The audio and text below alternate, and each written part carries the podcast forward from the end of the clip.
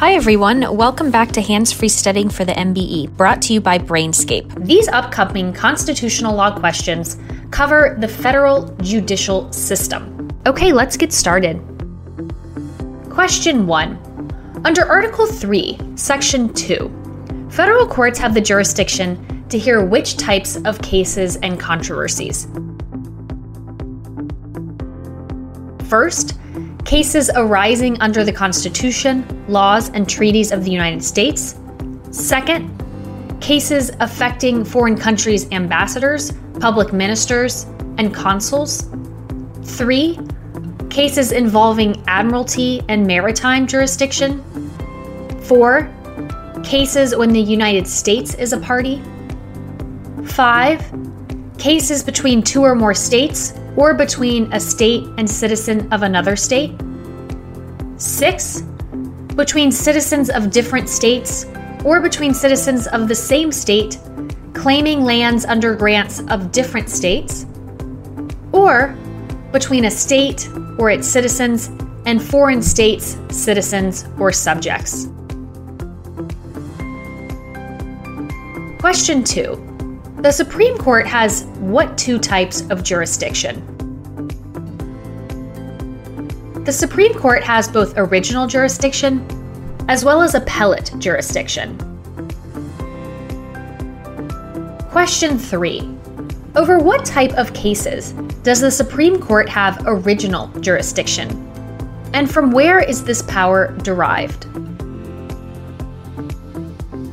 The Supreme Court has original jurisdiction over cases involving ambassadors, other public ministers and consuls, as well as those in which a state is a party. And this power is derived from Article 3, Section 2. Question 4. Can Congress modify the Supreme Court's original jurisdiction? No, but it can grant concurrent original jurisdiction to the lower federal courts. Question 5. What are the two ways for the Supreme Court to hear an appellate case? First, the Supreme Court can hear an appellate case through a writ of certiorari, which is a discretionary review, and the court will grant review if at least four of the justices vote to accept.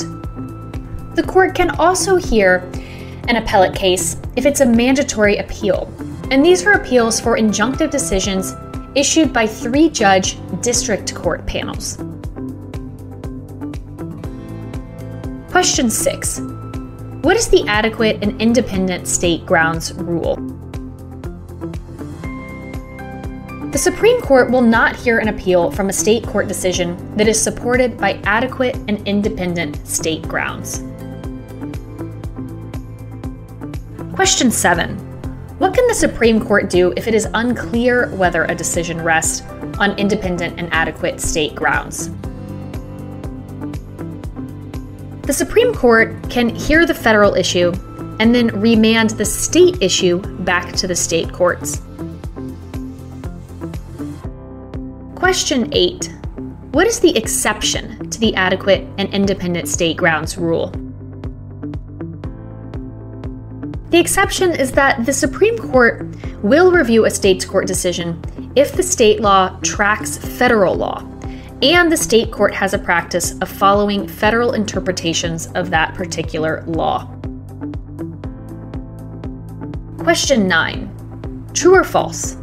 The Supreme Court will only correct a state court judgment if the state court incorrectly applied federal rights true. Question 10 What is sovereign immunity? Sovereign immunity is a doctrine that holds the government cannot be sued for damages without its consent. And that's the end of your 10 flashcard study round. To reach full mastery, remember to study in Brainscape. Our mobile and web app uses the latest in spaced repetition techniques, allowing you to optimize your study time and track your progress down to the finest detail. Of course, when you're driving, cooking, exercising, or otherwise unable to navigate the app, be sure to keep listening to the rest of this hands free studying playlist. No matter what subject you're learning and what method you're studying it, Brainscape helps you rise to your challenge.